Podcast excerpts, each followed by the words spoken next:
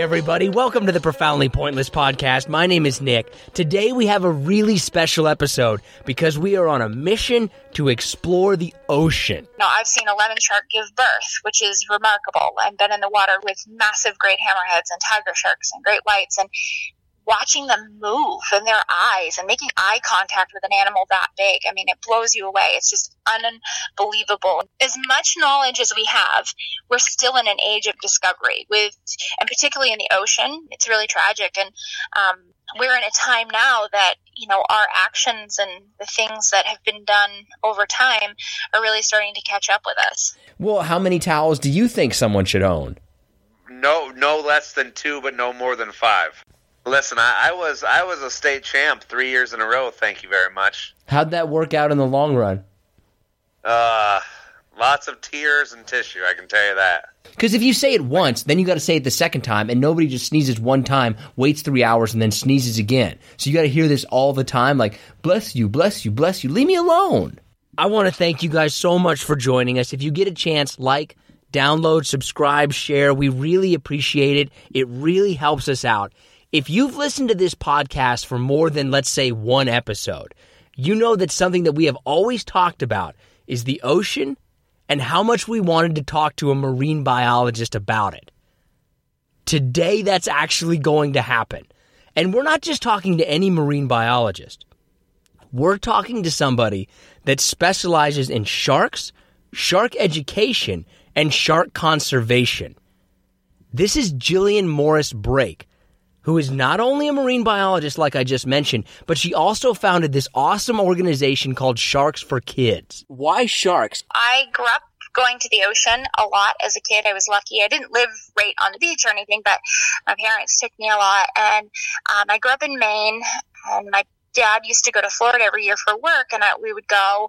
And I got to see my first shark when I was snorkeling when I was eight or nine, um, and it was a nurse shark and at that point, I was just excited about everything in the ocean. Um, I got to see manatees and dolphins and fish, and um, I'd you know crawl through tide pools and find crabs and lobster and little snails, and I was just so excited about the ocean.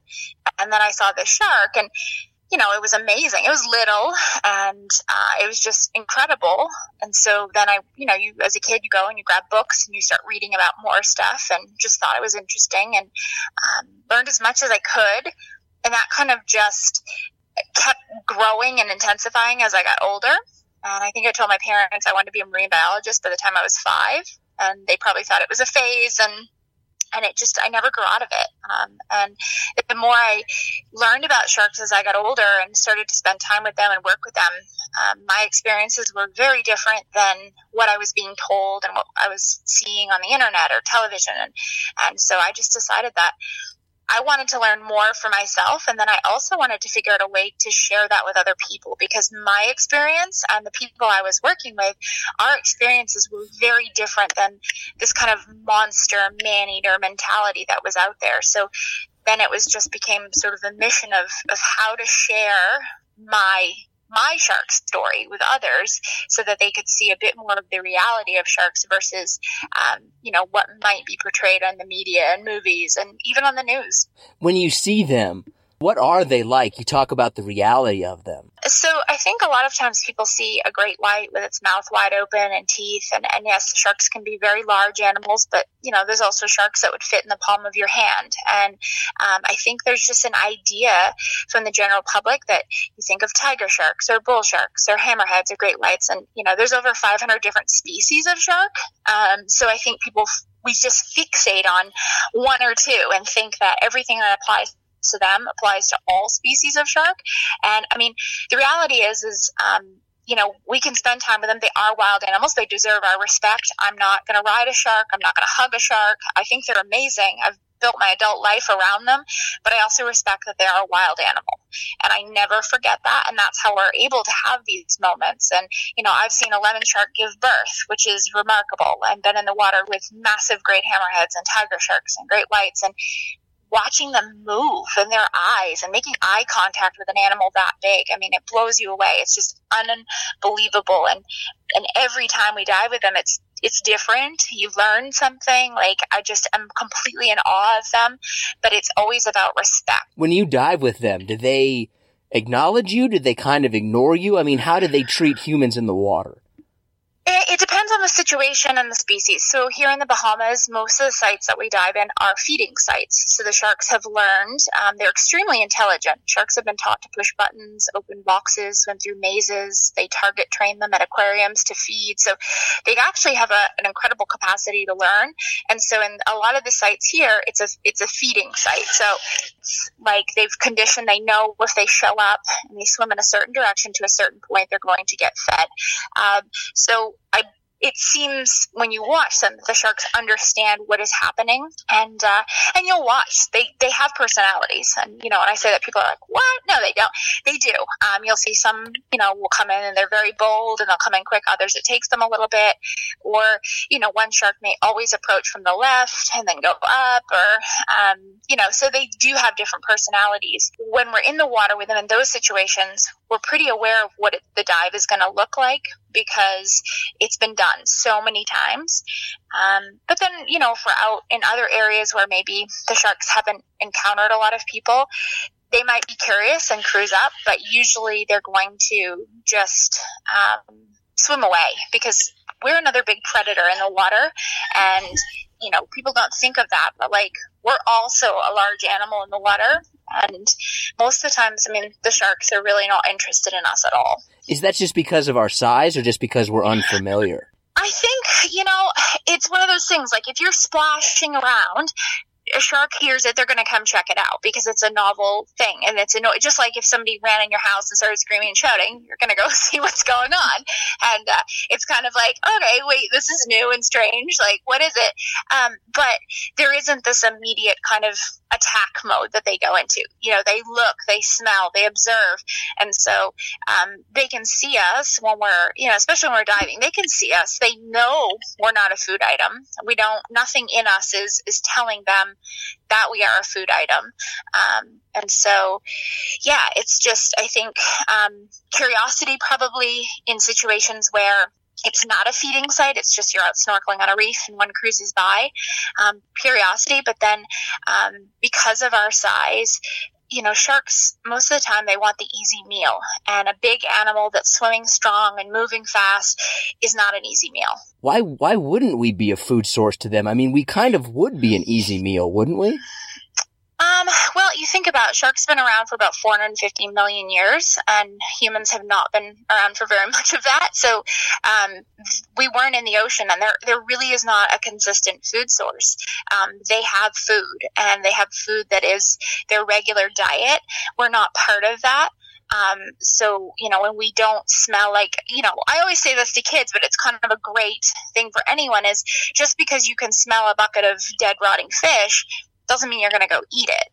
Um, so, like, you know, versus a basket of fresh baked chocolate chip cookies, right? That smells like food to us. Now, we can smell them both, but there's just certain things that smell like food to us. Um, it's the same thing with you know they have specific diets. Um, sharks don't eat everything.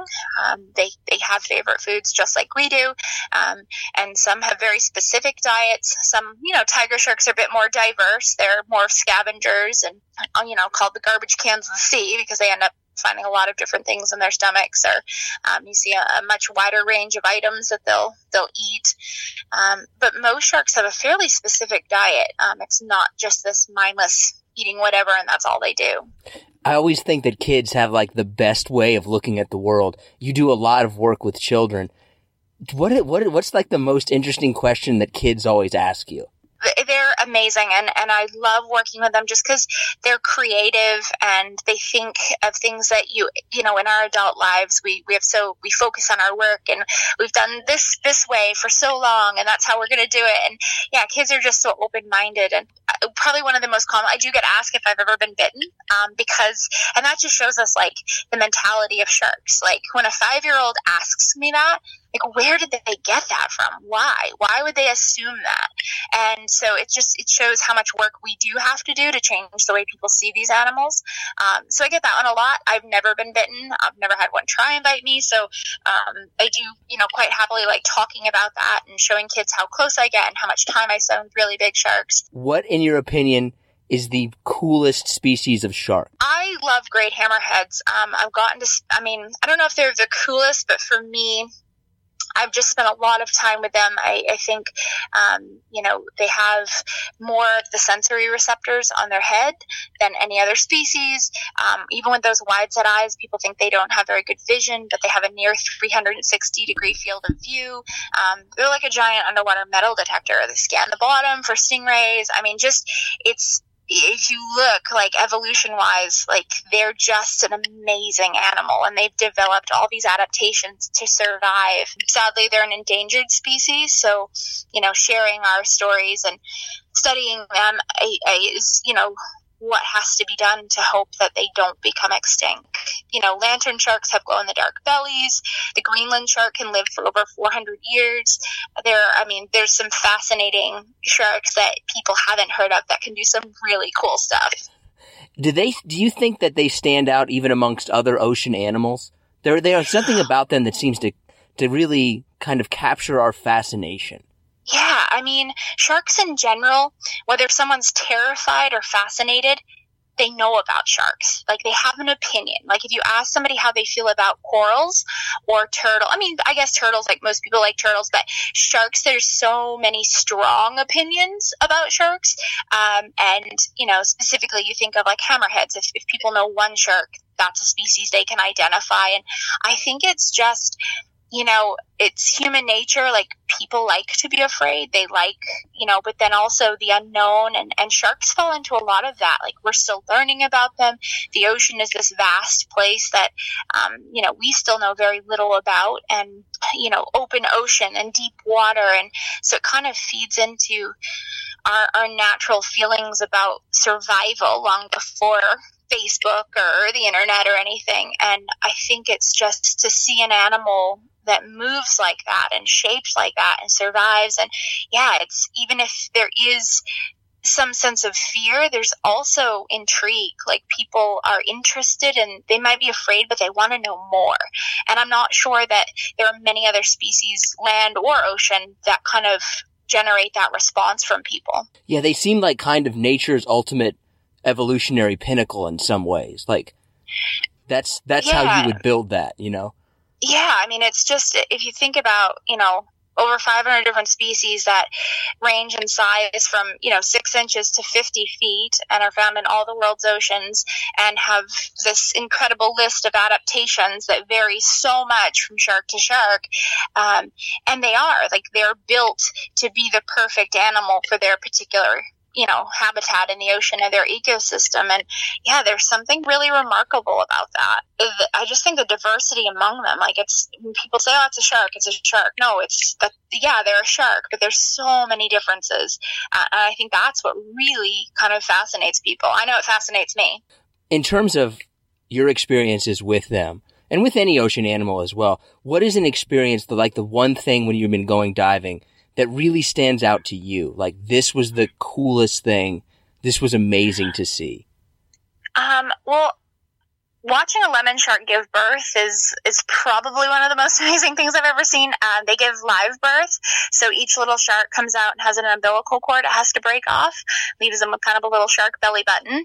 Um, and seeing uh, this female gave birth to ten pups, and just watching them come out and kind of be flopping around a little bit and then all of a sudden it's like somebody flips a switch and they're a shark. They're immediately scanning the bottom. They're heading towards the mangroves to find refuge and they're on their own. Parents um, no matter what type of shark there is no parental care. So um, to see that animal start its life um, any animal really but to seeing the shark it's so rare that being able to have seen that and film that um, is is one of the coolest things I've I've ever seen or been part of.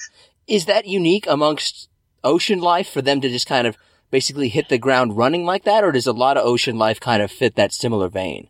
It's well, you know, sharks are fish, but they they don't spawn. They don't lay um, like just spawn like fish do with external fertilization. Uh, so it is. I mean, it's to give live birth for fish. Obviously, it's very much like a mammalian characteristic. Um, so that's why people are always, I think, kind of like, whoa. Um, other sharks do lay egg cases, which is, you know, slightly more in the direction of other fish, but still not, um, you know, or the female can carry the egg cases inside of her. But um, I think as far as, unless you're looking at mammals in the ocean, um, you know, live birth, but the fact that mo I mean obviously when mammals give birth to live young there's there's maternal care. Um, and you just don't see that. I mean these sharks come out they can hunt they can hide. They're just mini copies of mom and dad. Wait so how do sharks reproduce? Do they do the males have like the equipment and they do it yeah. like that or they Yep, yep. So males have claspers, um, which are, it's an extension on their pelvic fin. So imagine kind of where your pelvis, your hips are. Um, so yeah, they'll actually flip the female over, um, copulate, and then that's it. Male's gone, dad's gone, um, and then depending on the type of shark, it's quite a range of a few months up to three and a half years of a gestation period, um, and then it's either live birth like the lemon sharks with an umbilical cord, or an egg case that's laid out outside the female or an egg case inside the female, the babies hatch out and then they're born alive. Um, so those are kind of the three main ways that, that sharks give birth, but it's all internal fertilization. Wow. Yeah. So this this is this is what podcast we don't go very blue or anything, but essentially a shark has a penis. Yes, exactly. Yep, they actually have two. They have so two? one on each fin. Yep, one on each fin. They only use one, um, but they do have one on each fin. So um, they're they're symmetrical, and uh, yeah, they have one on each of their pelvic fins. Same with rays. So if you can see the underneath of a shark or a ray, it's like if somebody listening goes to an aquarium and the shark or ray or you're snorkeling swims up over you. If you see these kind of finger-like extensions on the cl- on the um, fins, it's a male. If they don't have that, it's a female. I think this kind of segues into something about the ocean that, for me at least, and maybe other people, is we kind of know about things, but we don't really know about things. Does that make sense? Yeah. Like we don't really understand it that much. Do you get that from a lot of people? Yeah, I think it, well, I just, I mean, look at like, we have access to so much information now, more than ever, and it's instant, but there's still, I mean, scientists are discovering new species of shark every day. Uh, not every day, sorry, every year, but we're learning new things. Um, we're learning about their age, um, their behaviors, and, you know, their memory, their vision. I mean, there's, there's stuff that around the world, people are working on varying projects. So, and that's just with sharks. That's not even including any other animal that lives in the ocean. So, I think there's, you know, the knowledge is getting out there, but yeah, it's, I think it's, there's so much and that maybe it's hard for people to realize how much is still being learned and discovered. Like we still, as much knowledge as we have, we're still in an age of discovery with, and particularly in the ocean, because, you know, we actually know very little about it. So not just sharks, just the ocean, the habitats, you know, ecosystems, the organisms that live there in general, we still know very little. Is, but I mean, when you look at the ocean in terms of that, like, what I've, I've always heard the thing that is, we've explored 5% of it.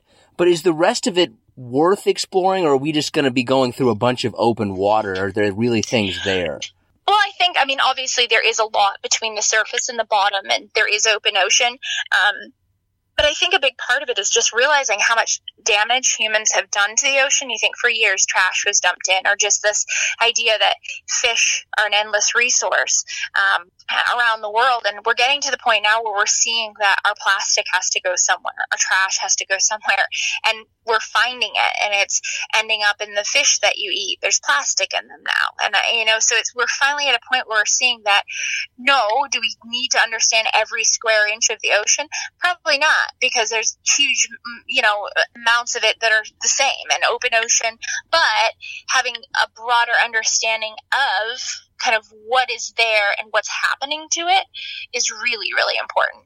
Um, because you know you never know like a new species that could be used for a disease or a health benefit or something or we learn something from that that helps us you know solve another problem so i think if species and areas are being wiped out before we can fully understand them, then you know that's in itself um, really sad. It's really tragic, and um, we're in a time now that you know our actions and the things that have been done over time are really starting to catch up with us. Do you think people are starting to get better about that? I believe so. I think um, we have access to you know the same thing. Like i've said it, our access to information is much greater and there's i think um, people are you know now demanding that larger companies are making better choices. They're making their own choices as individuals like the way we shop what we buy how we spend our money and how we reuse things. And um, i think you know, overall,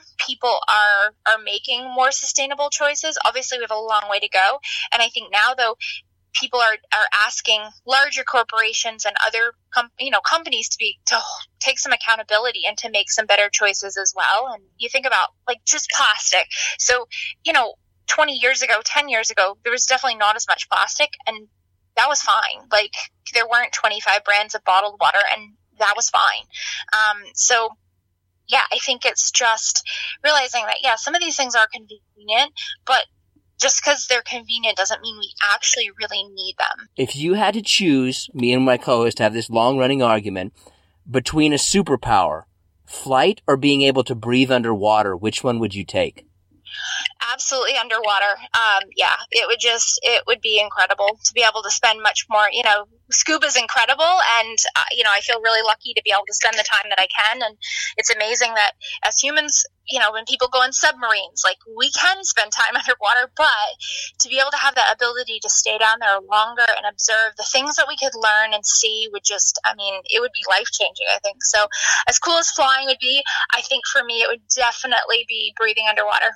My thing with that though is that you just couldn't go fast enough to get anywhere. Yeah, that's true, but you could still probably use all your fins and things. Like there's underwater scooters, and you, you could have you could still use that stuff. Just think, like, and some of those go pretty fast now. So, um, yeah, you could have still have your tools and to do that. Better shark themed movie: Sharknado, Jaws.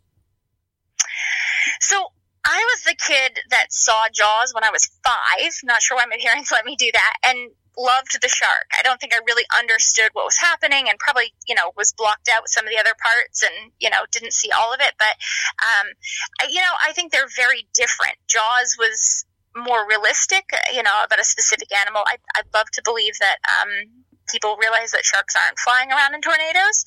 Um, whereas at the time, Jaws had aspects that were very real. It was fishing boats and people going out and the beach and, you know, sharks do come along the beach. And so there were aspects of it. So I think they're very, very different, but I'm someone that Jaws is probably part of the reason I do what I do now. As a marine biologist, what is the best marine biologist joke? Um, I still love uh, from Seinfeld. It's not really a joke, but like when George um, when they're on the beach and the whale gets the golf yeah. ball stuff yeah. and he's like is anyone here? A marine biologist and george so you'll find like there'll be places like um, one time we were going through customs my husband is also a marine biologist and we put that on our um, our forms and one of the customs agents actually shouted that out right there's a whole line of people and and uh, i mean everyone's laughing. That obviously had seen the show and like you just you don't expect that from a customs agent right? It's supposed to be real serious and uh, shouted that out. And so I just feel like it's not necessarily a joke, but when someone says that, people in the room, like it's if you've seen it, you get a good laugh about you know George and his all his different careers, and yeah, and to, to save the whale. There seems to be something with this show and Seinfeld because previously we had an orchestra maestro on the conductor, and he was like, he was so sick of the Seinfeld thing he couldn't take it.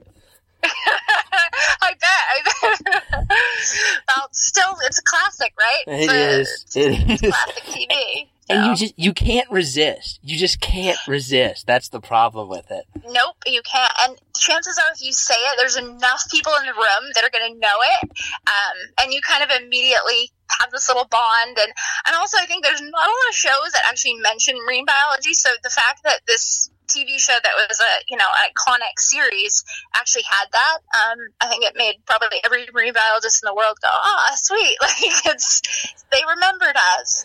So if all yeah, if all the sharks are in high school together, who's the cool kid? Who's the jock? Who's the nerd? Who's like the girl next door? Um, I think the jock would probably be like, I mean, the Mako shark's the fastest. So, you know, thinking like athlete. Um, I always think of like probably one of the little guys, like maybe a wobbegong or a little type of cat shark, be kind of the nerdy little guy because they're small and kind of different. Um, the cool kid, uh, the tiger shark or the great white, because they're the most well known yeah. sharks. They're definitely the cool kids. Um, the girl next door, I mean, if you kind of think of the quiet, like, I don't know, like here in the Bahamas, like the reef shark is, is very common and maybe not so iconic or exciting, but just sort of always there and always really a beautiful shark to see, but maybe not as kind of celebrated because they're not as big or, you know, they get kind of passed over with um, tigers and hammerheads that we get here as well. Um, I know you can kind of mentioned that you were running out of time, so let me just ask you this: What do you got coming up? I mean, anything that you want to promote? How can people get involved? Anything like that? Yeah, so um, I mean, a lot of the work I do, it's but the organization is called Sharks for Kids. It's the number four. Um, so we're always doing programs. We're actually I'm headed out today to take a group of local kids um, from Bimini in the Bahamas. I'm out on the boat, so we're going to see sharks and rays. It's a field trip for them, and uh, so that should be really fun. It's always amazing to take them out and give them a chance to get out and see um, what people around the world travel here to see um, what's in their own backyard. Um, so yeah, but we have lots of different projects. We're visiting schools. Um, we, we travel a lot and do programs like this. So if people are interested in getting involved or supporting it, um, yeah, they can check out um, sharksforkids.com and learn a little bit more about what we do, how we do it. Um, and yeah, that's really my my focus now is, is just education and, and conservation. Do have a couple film shoots coming up. Still do a little bit of that, and and uh, yeah, so busy busy time ahead. But it's always you know it's usually always involves sharks, which is amazing. That's really cool. Um, I guess the only other thing, I mean, you, you, do a lot of photography stuff. Is there, and we have a lot of, ironically, photographers who listen to the show. Is, is there like a key? Is there one tip you would give somebody if you're taking the underwater picture? Um, get closer. I think um, people forget that water is still a medium, and we have this habit, like on, you know, when you're up here, you zoom, but don't zoom underwater. Just get closer. It's going to look nicer. Um, you're going to have less particulate that can get in the photo. So get closer, um, you know, to the object as you can. I think you're going to be a lot happier um, rather than trying to, to zoom in. It's it's very different. I mean, a lot of the things are the same, but the way light moves, everything in that underwater world, you kind of have to account for that when you're when you're shooting. I want to thank Jillian Morris Brake so much for joining us. If you want to connect with her, we've linked to her social media accounts, her nonprofit Sharks for Kids, and their website on our RSS feed and also on our social media accounts. We're profoundly pointless on Instagram, Facebook, and Twitter. Her Instagram is awesome. There's all these pictures that show you in great detail what these different sharks and manta rays and other ocean life really look like. And if you have a child, I took my son, my two and a half year old son, to her website, Sharks for Kids. Endless entertainment. They've got videos. I saw my son saw I showed my son one of the videos and he was just just amazed by it because you get to see these sharks swimming around and they have all these kind of educational resources. If you have it's really something that's worth checking out. Okay, so now let's go ahead and give John Shaw a call. He's probably going to be pretty cranky today because once again he's sick, which I think brings up a very important question. Hello. Uh, how are you doing today? I'm doing just fine. How are you? Um, I think you are lying to me that you're doing just fine. I've I felt better. That is the truth. So, look, I think that this brings up a very important question. You seem to be feeling ill a lot lately. I think the question is, are you soft? I, I, actually that that that that brings up a, a, another valid point. If I blame it on my child, does that make me soft or smart? Man, you know, initially I was going to immediately call you soft, but then I thought, you know what? Like then it kind of shows like, oh, you're a tough guy, like you're taking care of your kid a lot. I yeah. don't I don't think that it goes either way actually. I think it pretty much stays right in the middle. I don't think it hurts you. I don't think it helps you. Let, let me run you down my last five days. My daughter brings home her first daycare cold, which ends up being influenza A. Uh, my wife gets it uh, Thursday night into Friday morning. I get it Friday, but for some reason, it kicks my butt all the way until until Sunday night into Monday morning. Meanwhile, my kid is fine now. So yeah, so okay, so now we have an answer. Yes, you are soft. You you had the hardest time recovering for it. Everybody else basically got it for one day, and then you've had it for three days. So yes, you are soft. To know, my wife had it throughout the entire weekend. By Did- the way, Did she go to work? uh, no, she did not. Did you go to work? Uh, no, I did not. Soft. I I am soft, I guess. Yeah. What is that like I- realizing it that you're soft? That yours really isn't a big deal, that you're just kind of weak. Listen, I, I think you need to go talk to Mary Kay some more, Who's Mary who's Mary Kay? or wh- whatever her name was from the last episode. Mary Allen. Mary Allen, Mary Kay, Mary Allen. What's the difference? Mary Kay is a cosmetics brand, I believe. Mary Allen is the life coach that we had on. Did you listen to that episode? Because I really feel like you could have learned a lot from it.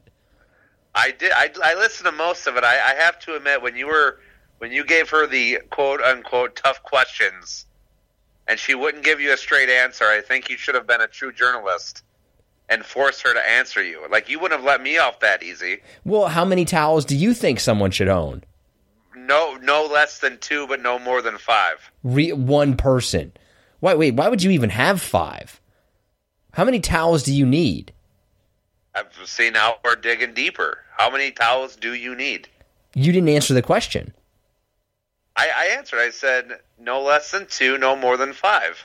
I don't think that's a legitimate answer. I mean, I think I want a very specific number. I want one, two, three, four, five. Which one are you going with? Three. No, I would have went two. I want to ask you a question about how you feel because we were getting a little bit into last episode, but I want to know how you feel about the fact that while you made fun of my list of best actors on our Facebook poll, my list of best actors is actually doing better than yours. Most people agree with me. I I got I have nothing to say to that other than the fact that you put Rodney Dangerfield in the top five, and anyone who votes for that is as idiotic as you are. Yeah, but obviously everybody is voting for me. They think that my list, despite that, is still better than your list. Also, everybody basically has caught on to something that I've caught on to recently that you're essentially lying to us throughout this podcast. First off, it's not a lie. We were going by. I thought we were making real lists, so I made a real list of actors and actresses that I thought were the best. But that's not true because everybody who knows you personally knows that your favorite actors are The Rock and Tom Cruise and Nicolas Cage, and nowhere did you think to put them on your list. Because sure, they're my favorites, but in the grand scheme of all things cinema, they're not anywhere near the the top of the hill. So you like crap, is essentially what you're saying. Is this where is this where this is going? Just admit, just admit that you like bad movies, that you like crappy movies and crappy actors and crappy football teams. Next, are, are you going to ask me uh, how how how hot I like my hot dogs or something, What? or how hard I like my hot dogs or whatever, just to get me to say some kind of dick joke? No, I never would do something like that. But how hard do you like your hot dogs? Uh, I like them kind of soft. Is that have you always been that way, or did you prefer hard meat at the beginning and soft meat later on in your life as you got older? See, and there it is. Just so everyone knows, you can probably go back three or four podcast episodes and catch Nick making some kind of dick joke uh, on that one as well, and then go another three or four before that, and it's probably the same exact joke. Look, I just don't know what you're even talking about. We're simply having an adult conversation about meat. If you can't think of everything you like look, you need to now that you're now that you're a dad, you need to be able to separate sexuality from things. I think that's something that you need to work on because not everything is about is is is, is, did you just massively cough into the phone? No, I I I put the phone away. I moved the phone away from my mouth a good two feet. How much how much spit slash a little bit of vomit did, is all over your room now? There's no vomit, but there might be some other stuff. See, you can't blame me for it. Yeah, that's true. I set myself up for that one. Look, speaking of vomit, did you know that the common housefly actually vomits every single time that they land? Basically, because they can't, they're not actually able to eat. They have to vomit up digestive juices, which they then use to liquefy the food and then drink it up because they can't actually chew it. I'm, you know what? I'm actually quite interested to learn about housefly because is it just me or are they one of the most resilient bugs that there is? No, I think there's just a lot of them. I think that's the thing with any kind of insect. I mean, I think they can they survive pretty well, but the common housefly apparently lives for 30 days and can lay up to as many as 500 eggs in that amount of time. I just think there's tons of them. Like if you see one, that means there's probably 50 in your house. Now, is a housefly different than a fruit fly? Yeah, that's why they're called different things. Got it. Okay. I don't know if they were like just you know fruit fly was just some kind of you know hood name or, or gang name or street name or something. Why would the fly? Here's my real question, I guess, getting to it. When you watch those kind of movies that anthropomorphize animals, basically give them human characteristics, do you secretly hope that that's true? Like in the real world, that animals really do kind of talk to each other and hang out? I mean, I think it's a proven fact, isn't it? No, but I mean like like in the same way that they do, like in Zootopia or Fievel. Well, I haven't seen either of those movies, but uh, Finding Nemo is that is that the same? Yeah, thing? yeah. Do you feel like do you secretly? Because I secretly hope that that's actually what's going on. That they all have friends and they all have good buddies. I like to imagine that that's actually what's happening. I, I've said this for years that you know, like when you go to the zoo and there's always the gorilla that sits by the glass and he just sits there and he stares at you. Yeah, He's yeah, probably actually like thinking to himself, "These people are idiots." yeah. I mean, really, if you think about it, he's the smart one. He's just sitting there getting food. Probably gets all kinds of sex. We're the dumb ones. I mean, we paid we paid to get in there. He's getting free everything. He's living the life. He's technically the celebrity, and we're like the peasants going to watch him sit there, crap, eat, and have sex all day. okay, if someone would, if someone would offer you, how much money would someone have to offer you for you to live in a zoo? Like you would just live there and people would watch you all day. I mean, by myself, would I get would I get to move my family, or am I am I all alone by myself? You would get visits. And am am I a human, or do I get to be an animal, like Well- any animal? Like as a human, how much money would you want? You have to go to the zoo, but it's going to be like a normal it's going to be like a normal 9 to 5 job, but you're going to stay at the zoo. But you only got 8 hours on where you're out in the exhibit and then the rest of the time you can do whatever. Your family can visit on weekends. Is it like a heated exhibit? No, I mean you're gonna you're gonna have normal temperatures. You're gonna have they're gonna have to make it comfortable for you to live. Um, I'd probably say three to five million a year. That's ridiculous. Everybody would do that for three to five million. I want a lowball number. Why? I, I don't want to be on stage to everybody. I don't. I could care less. Yeah, but I'm asking like what if somebody puts two hundred grand, say here's two hundred grand, and you've got benefits, health and dental. I have You- benefits. you have to pay for vision though. So you get money, you get health, dental, vision is relatively cheap, and they're gonna give you two hundred grand. You're not gonna do it? Uh, if I do it for eighty grand, then if we're doing all that, I guess. Yeah, see, that's where I'd actually do it for a pretty small amount of money when you get right down to it. I mean, nine to five, and all I have to do is lay my fat ass out there and just eat and have sex all day, and maybe go take a swim in the non-chlorinated water. I do that, sure. Yeah, I feel like they'd have to chlorinate it for us. I don't think we would live. Here, look, uh, here's my other question for you. At what age? At what age should you stop asking people besides immediate family members, the people who live in the house with you, to take you to the airport? I mean, I, I don't think there is an age. That's I, I think it's a. I think it's a courtesy. No, it's not. It's a courtesy not to ask someone to take you to the airport. That's the courtesy. I mean, what what are you supposed to do? Pay the twenty bucks a day to park? Yeah. No, you take an Uber like it's fucking 2019. No, you you can just have someone drop you off. No. No, that's that's rude. It's rude to ask people at this point. If someone is married and has a child, you are being rude if you ask them to take you to the airport. Like that's just rude. Are you speaking from an experience lately? No comment. I mean, I, I've done it. I've done it with a child, with my child, and before that. I mean, it's it's not that big of a deal. I mean, I think a large part of it is how far is the airport from where you live. Let's let's say 20 minutes. Yeah, then of course. I mean, I'm thinking like two hours. Then I'd say no. What if it's how early in the morning? Like, at what point does John Shaw say no? He's not taking someone to the airport. The earlier the better, actually, because then it doesn't impede my day. You're going to go at five o'clock in the morning. I've done it. That's you're you are soft. Who was I mean, it for? Tell Papa Shaw that. It's always Papa Shaw. You, are- you see, look, you basically, your dad just commands you to take him to the airport, doesn't he? I mean, he doesn't even give me a choice. He just sends me a text, "Hey, I'm flying to Mexico for work next week. Be here at 4:30 a.m." Is your dad a drug dealer? I mean, he kind of looks like he could be like a like a, a Pablo Escobar, couldn't he? He does actually kind of look like he could be a drug dealer.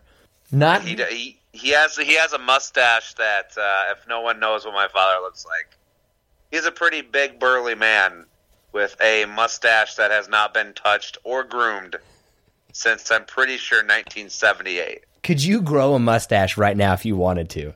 That's the only facial hair I can grow is a mustache. Why do you not have one? Will you grow out a mustache? Because it looks absolutely horrid. We need to come up with some kind of a bet. Here's how about this bet? How about this bet? On our next Facebook poll, which will be of our top five this week, if mine wins over yours, you have to grow a mustache three weeks. I mean, three. Well, here's. I mean, three weeks is doable. It's not going to be a mustache though. Is it going to be like the kind of thing a cat could lick off? Like, are you just going to look Yeah. like you're a pervert? Yeah, it's going to be like I'm standing outside Family Dollar, just waiting for the the the girls to walk in and out. Do people do that? Uh, I don't know. I kind of just made it up. Are there even Family Dollars still around? Yeah, actually, I think they're doing very well. I think the rise of the dollar store is something that is a sign of the economy and how it continues to basically have two different people of the haves and the have nots. You sounded halfway uh, educated there for just a split second, but then your Kansas uh, City accent came in there at the end, and you sounded completely dumb again. Uh, So, people from the you know. Midwest, specifically Kansas, generally do not have accents. For some reason, I tend to draw out vowels. No one is quite sure why. because you're actually from Alabama. Actually, from the deep south. Not even actually from the United States. Like that guy, I- that rapper that suddenly they found out he wasn't even a, he wasn't, he was British. I know that's not the he's not the first you know rapper to claim a certain ethnicity and then not be it though, which is just stupid. Are you taking shots at. Eminem? What what does that have to do with anything? I just know that he's from Detroit and you actually lived on 8 Mile. And so I assume that you knew him. You know, technically he's not from Detroit. Whoa. No offense. Where's he technically from then? Warren Warren, Michigan. Do you remember when you and I were in Vegas and some guy claimed he was from Detroit and I called him out and he got heated? I was this at the beginning of the day or the end of the day? I would don't say it was remember I would say it was mid-afternoon. I can still remember right where he was standing because then you were standing next to me and mentioned that "Oh, he's not actually from Detroit. Probably because he said some bullshit that you know. Yeah, I'm from Rochester Hills or Birmingham or something. Well, that's all fascinating. Do you have a top 5 or were you too sick and soft to be able to get it done? Or I mean not top 5, your fast 5. I I I'm, I was too soft, but I did I did want to bring something up that I thought we could talk about that might have a little more substance than just a normal fast five. But those fast That fives is- generally have so much substance. Well, so there's been this thing going around that's caught my eye, Herpes? and it's. he was quite the sailor, I'll tell you that. Uh, it's a viral video, and I wanted to get your take on it. And it, apparently, it, it, it it's used on kids' YouTube and WhatsApp, and it's called Oh, Momo. is that that really freaky like picture of a girl or guy that's like the face is super distorted and they and is that what is that the one that you're talking about? Yeah, it's it's so what it is. It's originally it was a an art like a, a piece of art made by a Japanese designer called Momo something. It had a, a, a deeper meaning, deeper name. But what happens is when kids are on on kids YouTube or messaging through WhatsApp, uh, it'll pop up uh, with either a video message or like a messaging screen, and it'll start messaging the person or the child, basically, you know, coercing them or, or asking them to do things to either harm themselves or their family. It's it's a it's a, it's a typical shtick. I mean, it's not the first time something like this has happened, but the picture of this thing is so grotesque. And there's been some instances of it where like a girl cut off her hair, and I guess one one kid over in Britain got a got a gun and was going to kill his family. You know, so as I went to go open up my WhatsApp app today to answer your phone call, I was really hoping it was you and not this stupid Momo bird. Remember, one of my irrational fears is like just strange ass shit happening. That's right. Did you ever do like the Bloody Mary thing when you were a little kid? Uh, I refuse to uh, because I, I always told my friends that if if they trapped me in the bathroom and started that, I was just going to start punching everything in the bathroom. and I, I and I, I was a I was a rotund little boy, so imagine a little bowling ball. There's a picture of we have on our website of John Shaw as a young man, shirtless, which is incredible, is what the word is. Listen, I, I was I was a state champ three years in a row. Thank you very much. How'd that work out in the long run? Uh, lots of tears and tissue. I can tell you that. Um, tissue for the tears or tissue for something else? Anyways, getting so getting to the Momo thing. Are you aware of it? Yes. Uh, I literally described it to you earlier. How could I not be aware of it? I literally told you what it is. Well, I was getting into a second question, and you cut me off because you're five foot three and have no patience. I like how it how it keeps going down. Eventually, I'm gonna be like three one. I really hope someday that we get to be so popular and so you know, like people line up to meet us, and everyone is just so disappointed because they really thought that you were five foot three and you're really five foot six. Um, do you know that I can tell you this story from number one, five eight and three quarters, as measured by USA Life Insurance. Shout out to USA Life Insurance, best life insurance out there. Um, it really is pretty good life insurance. I'm not gonna I'm not gonna lie to you. Uh, three hundred thousand dollar coverage for nine ninety nine a month. All right. Well, I, I think there are new sponsors now, so congratulations. Look, Long John Silver's is finally starting to acknowledging us. But to get to the point before I lose track of what I was taught. Wait, what did you ask me? I just lost track while I was trying to get back on track. See that that's why people love this podcast because they also lose track while trying to get on track, even though we don't even know what the track is. Yeah, they basically come brain numb to, to, towards it. That's what I would like. So, for people who don't know, my day job, I'm a news anchor for an NBC station in Arizona. When people generally meet me, they do usually say, I thought you were taller. but Oh, that's the best. but but so it's happened enough that then I asked them a follow up question. Well, how tall did you think I was? Apparently, I look very tall on TV. They usually say like, "I thought you were like 6'3", 220. Oh my god. Not one not one person has ever said you look six three. Why would anyone ever say that to you? Somebody just would randomly say that to you in conversation. You have no bearing on this experience. No one has ever walked up to you and said, "By golly, Mister Vincent, you look like you're six foot three, two fifteen, and can run a three five forty. I can actually tell you the last time that it happened. It has been a little bit. It was when I was working in Phoenix. It was a Saturday morning at a 5K run sponsored by 24 Hour Fitness, of which I still have the t shirt. You guys cover five Ks there in Phoenix. That's I- cute. I think it was actually the Pat Tillman run. Well, now I feel like a dick. Yeah, I was trying to not mention that whole thing as to make you feel like a dick, but then you just had to keep pushing. You had to keep pushing. Yeah, I feel like a dick. Too soon? I mean, it's been what, 15 years? Yeah, I think it's been a while. It's been a minute. Oh, Um, he is a true he is a true hero. Anyway, moving on. what's what's your question? No, I so my my my thing about Momo is if if that was to pop up, say say you're going through kids YouTube, which we know you like, and uh, it pops up, it's talking to you, right? Yeah. It's it's it's saying things like, oh, you know, you should go grab a knife and and stab yourself in the stomach. I mean, I, I just don't understand. You know, do kid, kids really can't decipher reality from the, the television?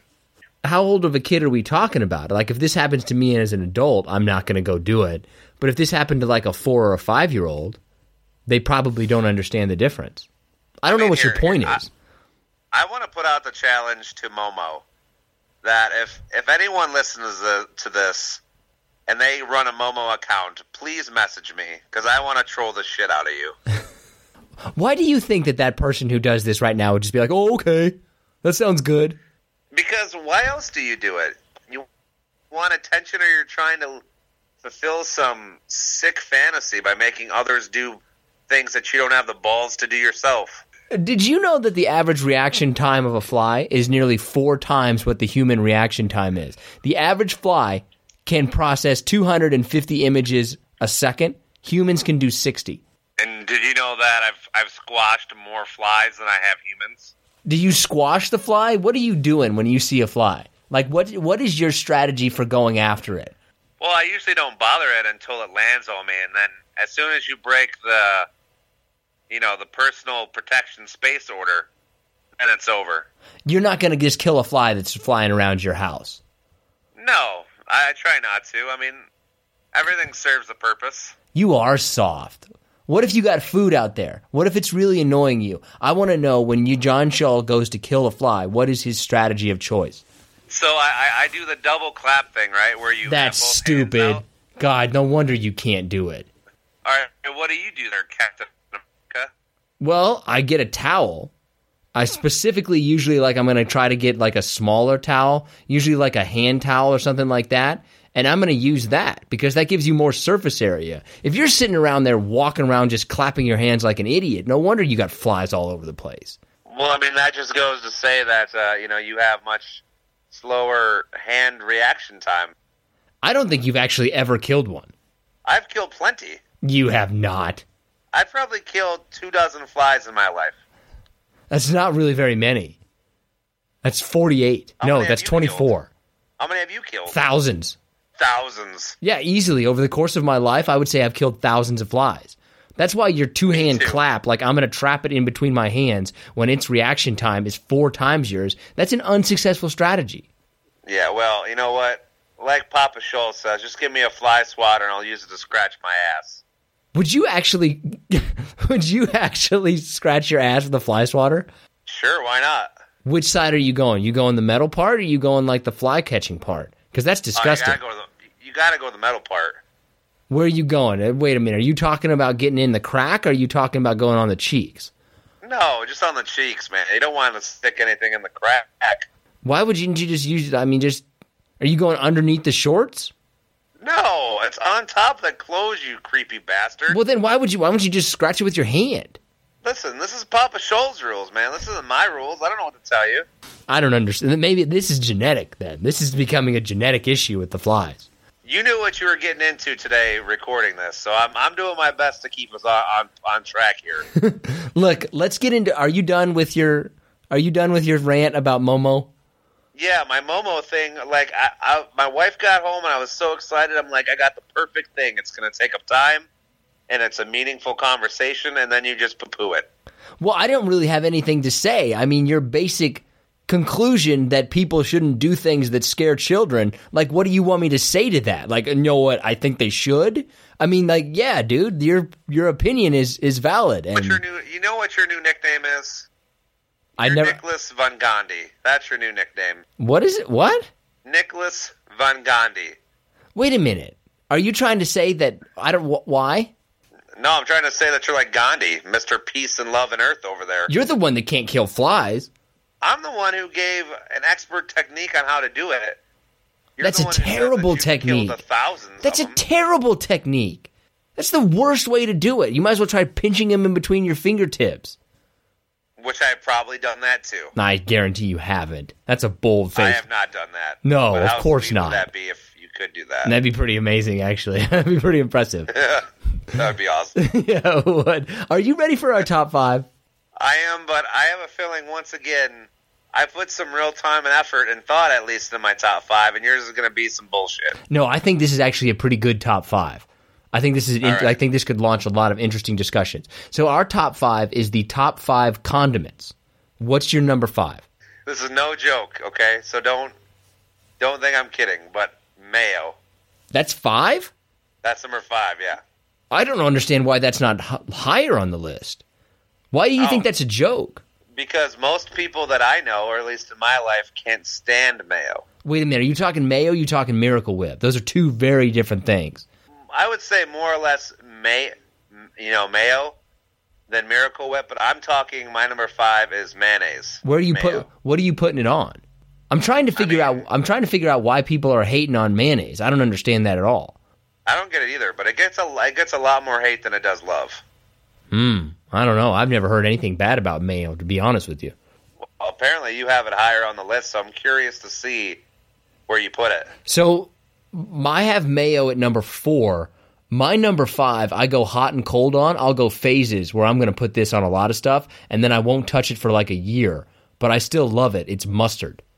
Okay, that's actually quite interesting because mustard's my number four. Wow. So we basically just swapped. I, I dig mustard. I, I dig spicy mustard a lot more than like honey mustard or yellow mustard. See, I go straight yellow mustard. Don't try to give me any of that Dijon crap. You can take your you can take your fancy French ass right across the border, as far as I'm concerned. Yeah, fuck French fries. Freedom fries is what they are. GD right. Remember that phase? Freedom fries. I know it was one of the dumbest marketing campaigns ever. Well, anyway, um, what's your number three? Because I think we could get heated towards the top of this. Thanks for coughing uh, again. How much try- is? Try not to. Uh, Let me ask you this question. Let me ask you. Let me ask. That's ridiculous. We'll get back to how stupid that is to have that at number three in a second. But let me ask you this: When somebody says "bless you" after I sneeze, I get really pissed off about that. Like I just sneezed. Leave me the fuck alone about it. I mean, I think it's a courtesy. I don't see why you would get angry. Yeah, but then you gotta like everybody's got to say that it's just a sneeze. Leave me alone. So you're you don't say bless you to people. No, I have common courtesy to leave people alone when they perform a normal body function. Yeah, I mean, I guess I guess I really don't either. I suppose. Yeah, I don't say it at all. I get mad when Now people say it to me. it. Because if you say it once, then you got to say it the second time, and nobody just sneezes one time, waits three hours, and then sneezes again. So you got to hear this all the time, like "bless you, bless you, bless you." Leave me alone. Are you a multi sneezer or are you like a one and doneer? No, no, nobody's a one and doneer. I've never even heard of a one and done sneezer. I mean, I, I think I am. I don't know. That's where you got something wrong with you. Everybody Yeah, well, sneezes you twice. Think Rodney Dangerfield, the top five actor of all time? Most people agreed with me, by the way. Yeah, well, that's because they're all trolls. Let's get back to your number three that you put ketchup. You put ketchup as your number three. Ketchup, baby. That's ridiculous. It should I be. I mean, it's it, it's good. I mean, my top, my literally, my top five are all separated by the smallest of margins. yeah, but still, ketchup should be higher. I'm going to go ahead and give you what my number because I have ketchup at number one. Okay, so what's your number three? Ranch. Okay, I have ranch at number two. Yeah. How do you feel though? Wait a minute. When you say ranch, are you really saying specifically ranch? Because in terms of actual salad dressing, I would go blue cheese over ranch. Uh, yeah, I guess I'm thinking more of like condiments to go on like burgers and dipping sauces. I guess. You don't put blue cheese on burgers. You what are you talking? Like you don't put blue cheese on buffalo wings? Yeah. Then why would you not have ranch high? Oh, you do have ranch higher. You have it at two, right? Jesus. All right. What's You're your? just you're just steering the ship right into the fucking ocean floor here. No, I'm just upset about the fact that you have ketchup that high and that you didn't and that you were concerned about putting mayo on there like it's some kind of controversial opinion. All right. Well, we know you're number one. So what's your number two? Salsa. Uh, salsa's overrated. What? But How can you say salsa's overrated? I'm not a big tomato guy, so I mean I know that makes no sense because I have ketchup at number three. Yeah. But but that's processed tomatoes with a shitload of sugar. Salsa, like especially organic salsa, as you know, is a lot more of the real fresh stuff, and I'm, I'm just not the biggest fan. You don't like chips and salsa? I'm more of a chips and guac kind of guy. Oh, you fuck you. the fact that you, don't like it when people say guac. I hate that. Say say guacamole. Nick, uh, our next uh, our next uh, family function, I'm going to bring some guac. I'm gonna bring some salsa. I'll bring some salts too. I'll bring some salsa and some guac. What's wait? Okay, so my number two, like I said, was salsa. What was your number two? Uh, shit. Mayo, mustard, ketchup, ranch. Oh, that's right. So here's the big mystery because I already said that my number one is ketchup. Boy, we really fucked up this list. well, we're just getting back to the old days. That's all. Yeah, we are. Do you know that one of our most listened to podcasts every week is still the very first one? That's always like in the top 10 of what people listen to during the week. That was one of my favorite top ten lists too. Meat? Mmm. Even though you're completely wrong about your opinions. Uh, let can I I don't even know what you would have at number 1. Because we already You covered can try to guess if you want. Okay, just to kind of organize this, my top five mustard, mayo, ranch, salsa, ketchup. Yours has been mayo, mustard. What? Ketchup and ranch. So what's your number one? Horseradish. What the? No, I'm just kidding. I got you. I got you. I was, horseradish is like, that's, do you know what though? Who else, when they got Arby's, specifically when they used to have like the five for five deal, would put just enough horseradish on until you got that weird nose thing and then think, all right, that's yes. You know what I'm talking about? Like, oh, that's Yep. too much. And you keep adding horseradish until you got that, like, and then you stopped. Uh, Man, I my want some- number one is hot sauce. Oh, I fucking forgot about hot sauce. How hot are you going? I mean, it depends for what I'm eating. I mean, I mean, I, I like it to be pretty spicy, not the kind of spice where like I'm going to start sweating instantaneously. Even though really all I have to do is just, you know, put one foot over the other in the morning to start sweating. But uh, uh, you know, I, I like it hot. You know, You like, um, you like spicy meat? I, sh- I sure do.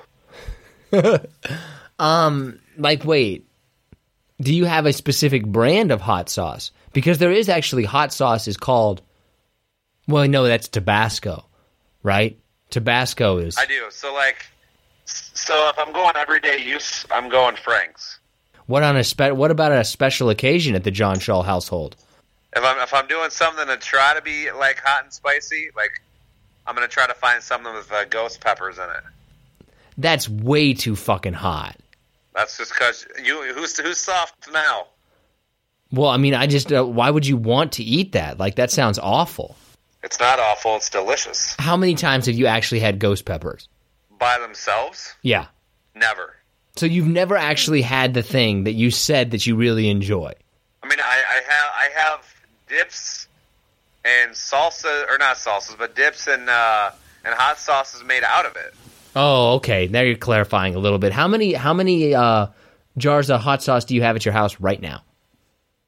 Probably about a dozen. Whoa! All in the fridge, or do you have them lined up on their own shelf in the pantry?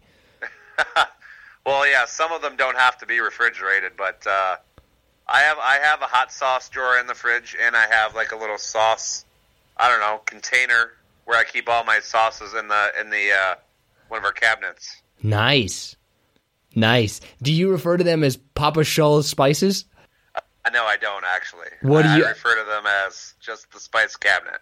I feel like you probably have a nickname. I feel like you're cooking and your wife is like, Are you going to season this? And you're going to say something along the lines of, Oh, you know, Papa Shaw is going to get his spice.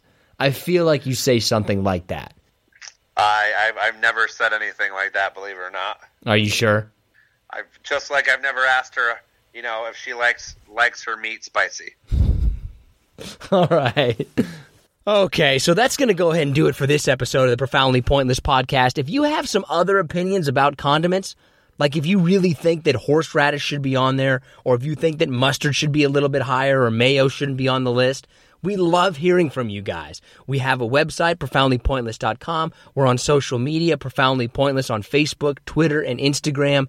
Coming up, we've looked into the future before, but on the next episode, we're going to look into the future in a much different way.